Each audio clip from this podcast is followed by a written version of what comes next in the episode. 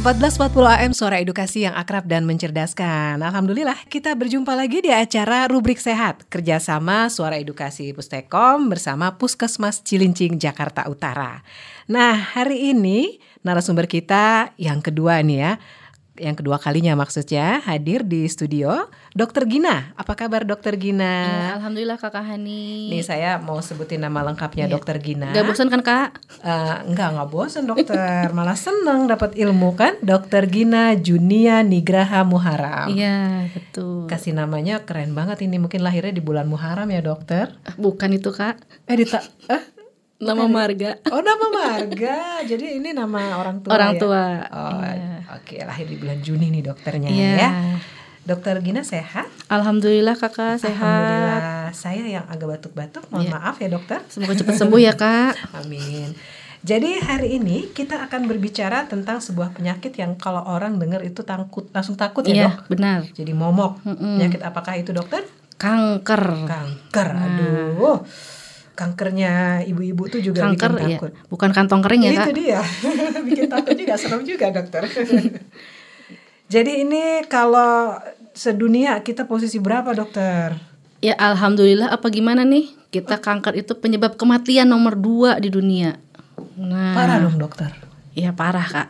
Ya, Oh, tad- eh, kemarin eh, episode sebelumnya diabetes mellitus keempat ya. Iya, ya. keempat.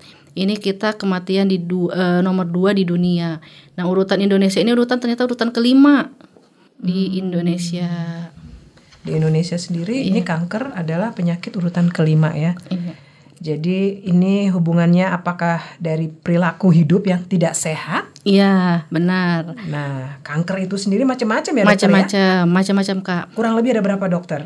Ada beberapa ada 10 Nah, Di tapi Indonesia ya banyak Kak sebenarnya kalau misalkan ini kan ada kanker yang untuk laki-laki, ada juga untuk perempuan, itu Beda-beda ya, beda-beda gitu. Hmm, sekilas aja tuh. Sekilas kalau misal untuk kanker eh, perempuan, misalkan ada kanker payudara, kanker serviks. Nah, ini kanker yang terbanyak di Indonesia pada usia wanita usia produktif 30 sampai 55 tahun.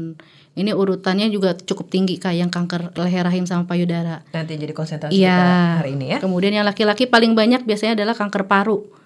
Gitu. Ini eh, akibat karena yang si perokok-perokok itu. Jadi Nomor itu satu di dunia kanker paru.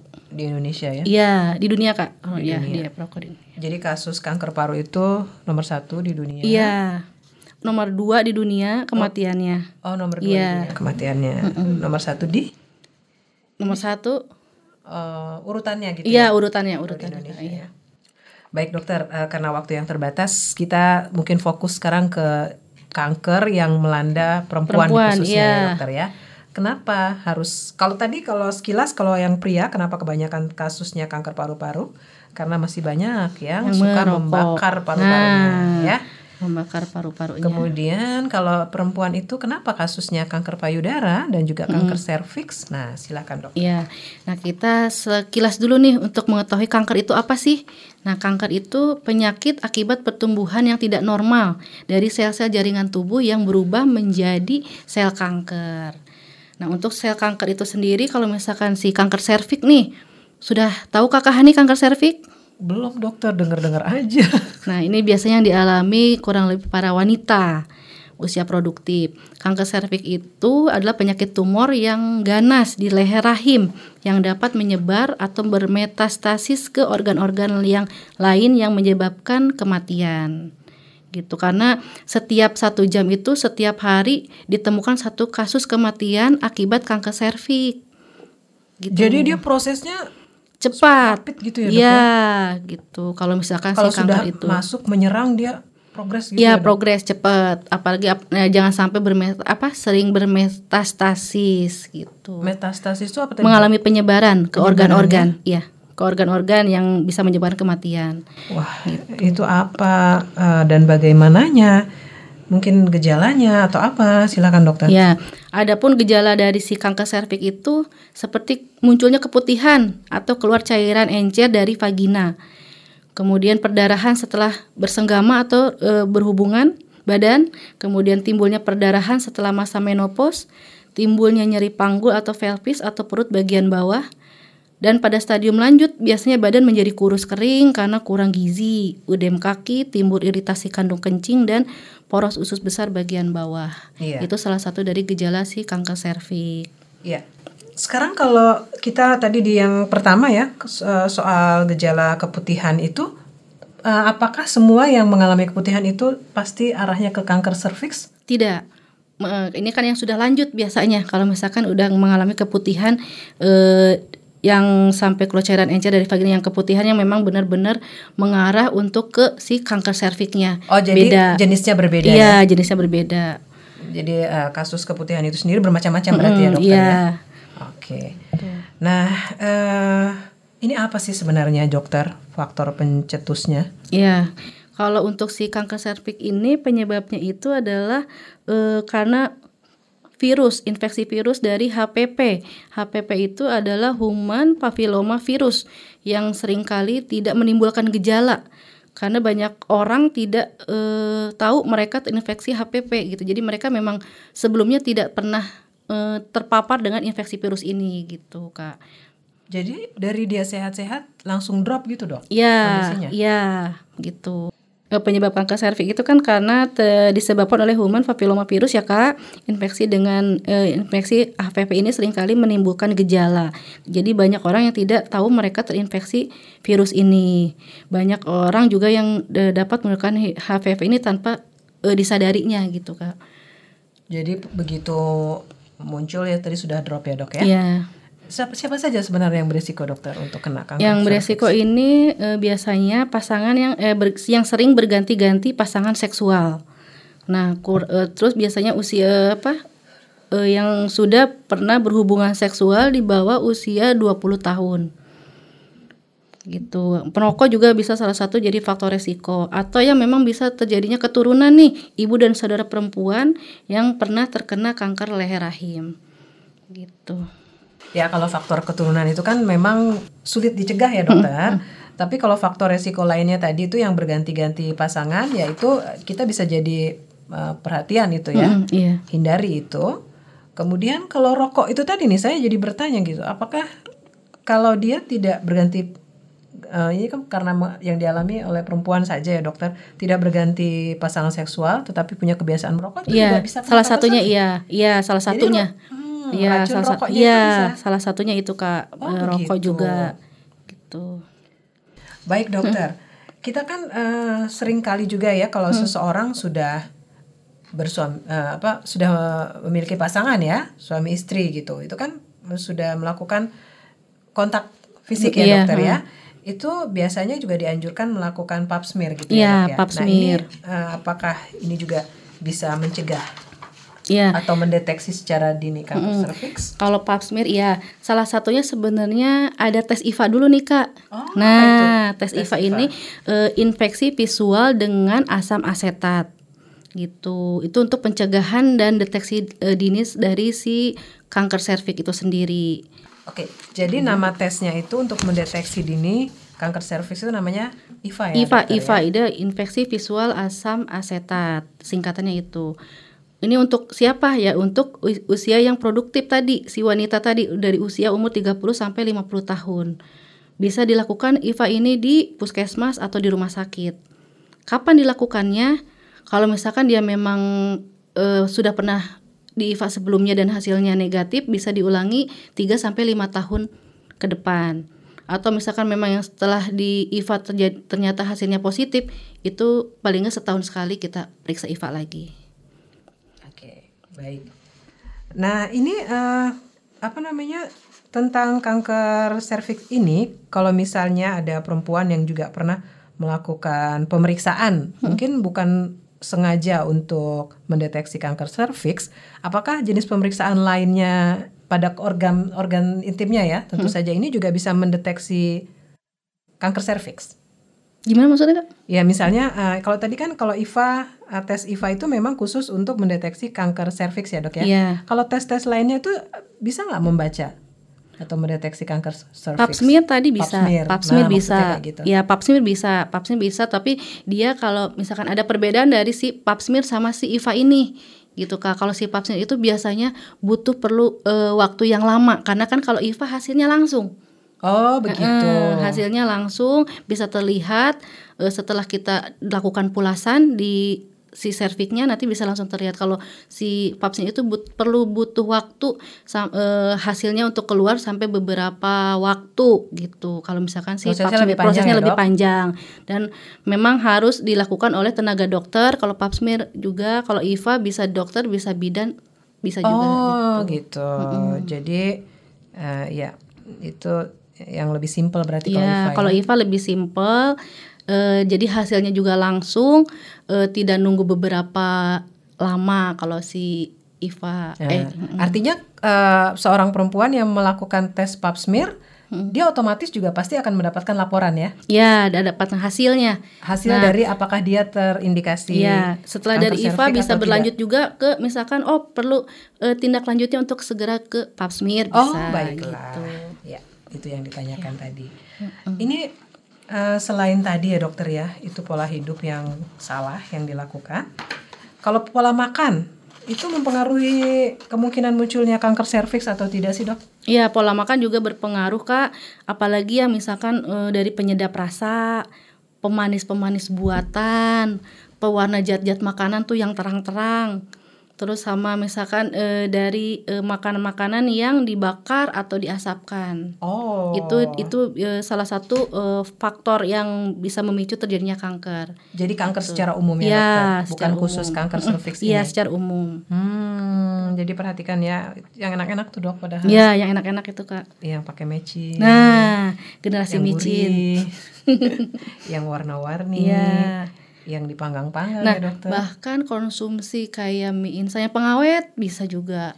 Contohnya itu ya. Iya. Nah, pasti dokter kan juga sering berkomunikasi dengan BPOM ya. Itu kan peredaran makanan yang di luar yang kita konsumsi, apakah itu di pabrik ya, diproduksinya atau rumahan, itu mungkin nyaris nggak mungkin bebas dari zat-zat tadi ya dokter yang memicu iya, kanker itu. iya. ya. mm-mm.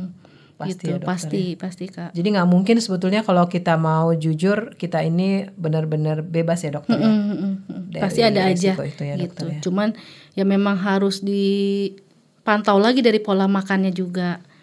Jadi pasti ada pencegahannya Iya, juga dong dokter. Kira-kira yang dianjurkan ini. Pencegahan paling enggak kita adanya eh, vaksinasi, vaksinasi HPV. Nah, itu boleh dilakukan untuk vaksinnya, kemudian screening dengan IVA tesnya. Gitu. Ya, jadi untuk siapa pun, ini khususnya perempuan ya, tadi ya dengan beberapa faktor resiko tadi ya dokter, Iya. untuk usia produktif sudah uh, apa namanya, sudah memiliki pasangan, ya kan? Iya. Ya ini wajib untuk melakukan tes IVA ya dokter. Iya benar, Kak. Kemudian apa lagi dokter yang ingin disampaikan? Mau- Tadi pencegahan Iya. sudah.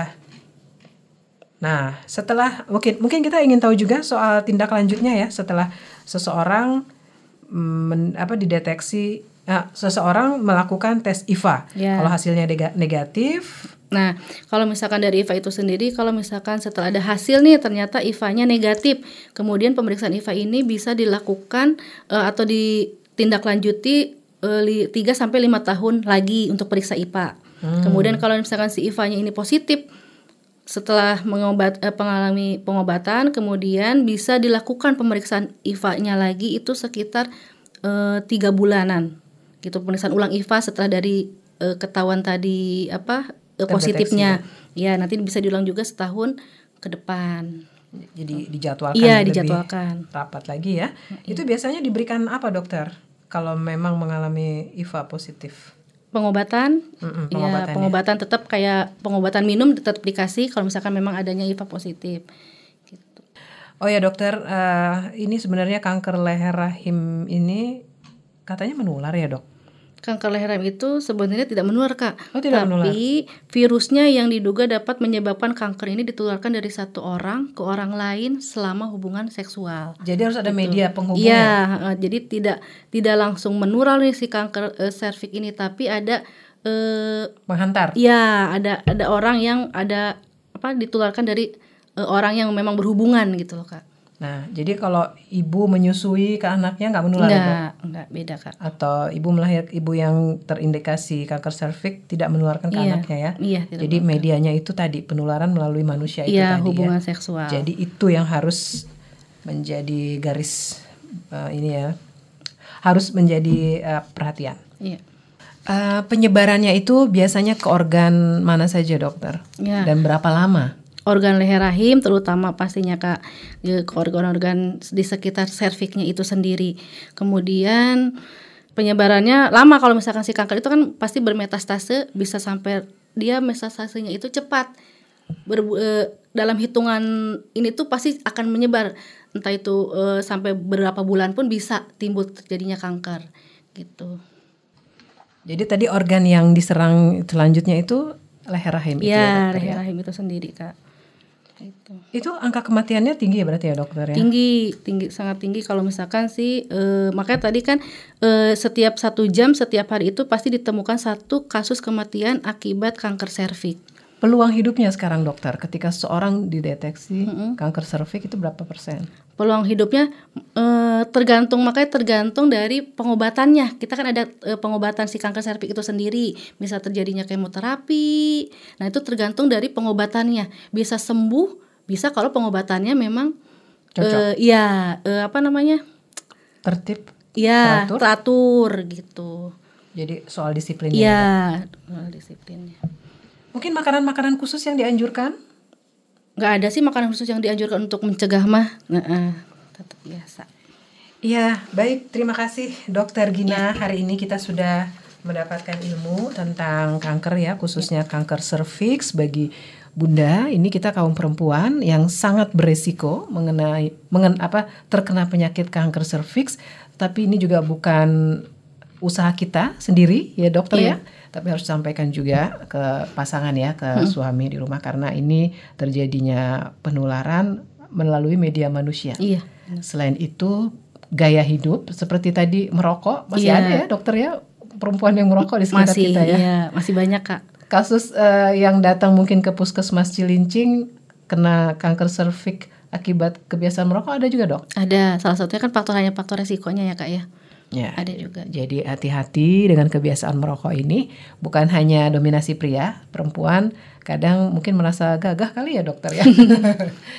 Janganlah ya. Nah, mudah-mudahan kita terhindar dari penyakit-penyakit yang berbahaya ini karena sesungguhnya bisa dicegah dengan pola hidup yang sehat. Iya, sama teratur juga untuk periksa eh, IVA-nya. Trip ya, itu bagian dari pencegahan Iya, juga ya dokter pencegahan. ya. Rajin check up gitu. Iya. Karena uh, fasilitasnya semuanya serba mudah sekarang ini ya dokter ya. Pelayanan di puskesmas juga lengkap banget ya dokter ya. Alhamdulillah Kak, kita kalau IVA tetap berjalan di Puskesmas Cilincing. Kemudian juga kita ada screening biasanya, screening untuk IVA-nya langsung di tempat untuk pemeriksaan IVA-nya juga gitu. Iya, baik. Dokter Jadi yang tidak jadi tidak hanya di puskes aja nih, tapi kita biasanya nih kalau di puskes Cilincing itu kita keliling setiap wilayah eh, untuk eh, pemeriksaan IVA-nya juga gitu. Wah keren banget ya jemput bola ya, Ya, berarti dari iya. timnya ya. Tapi mungkin mungkin ada yang namanya ibu-ibu ya, kan agak sungkan gitu. Iya. Dokternya perempuan banyak juga dokter ya untuk um, apa untuk melakukan tes IVA-nya. Iya Banyak banyak ya? banyak banyak kak. Iya, jadi boleh request nih kalau dokternya perempuan ya, silahkan gitu ya Iya, mungkin ya untuk tes IVA. IVA atau ketika ada kunjungan screening. Iya. Sekali lagi terima kasih dokter Gina. Kita sudah membahas tema yang bermanfaat hari ini. Baik dokter, sedikit banyak tentang kanker, khususnya kanker serviks. Tadi sudah dibahas ya. Boleh disimpulkan kembali dokter untuk menguatkan ingatan kita lagi. Iya. Indonesia. Ya, kita saya simpulkan ya Kak, kanker adalah penyakit yang akibat pertumbuhan tidak normal sel-sel jaringan tubuh yang berubah menjadi sel kanker. Semua orang bisa terkena, semua bagian tubuh juga bisa terkena untuk eh, terjadinya kanker, bahkan jadi eh, semua umur juga. Nah, untuk eh, kanker itu sendiri eh, salah satunya itu kanker serviks ya Kak, yang Iya. tadi ya penyakit tumor ganas di leher rahim yang dapat menyebar eh, metastase ke organ-organ lain yang dapat menyebabkan kematian. Penyebab dari kanker serviks ini yaitu eh, infeksi oleh human papillomavirus. Mudah-mudahan kita ketemu lagi dengan tema-tema lainnya ya dokter ya. Iya, insya Allah kak. Baik, baik sahabat edukasi, saatnya kami berpisah. Sampai jumpa di lain kesempatan. Kru yang bertugas ada Charlie, ada juga produser kami Puji Raharjo dan juga Nur Arfa Mega. Kami pamit. Assalamualaikum warahmatullahi wabarakatuh.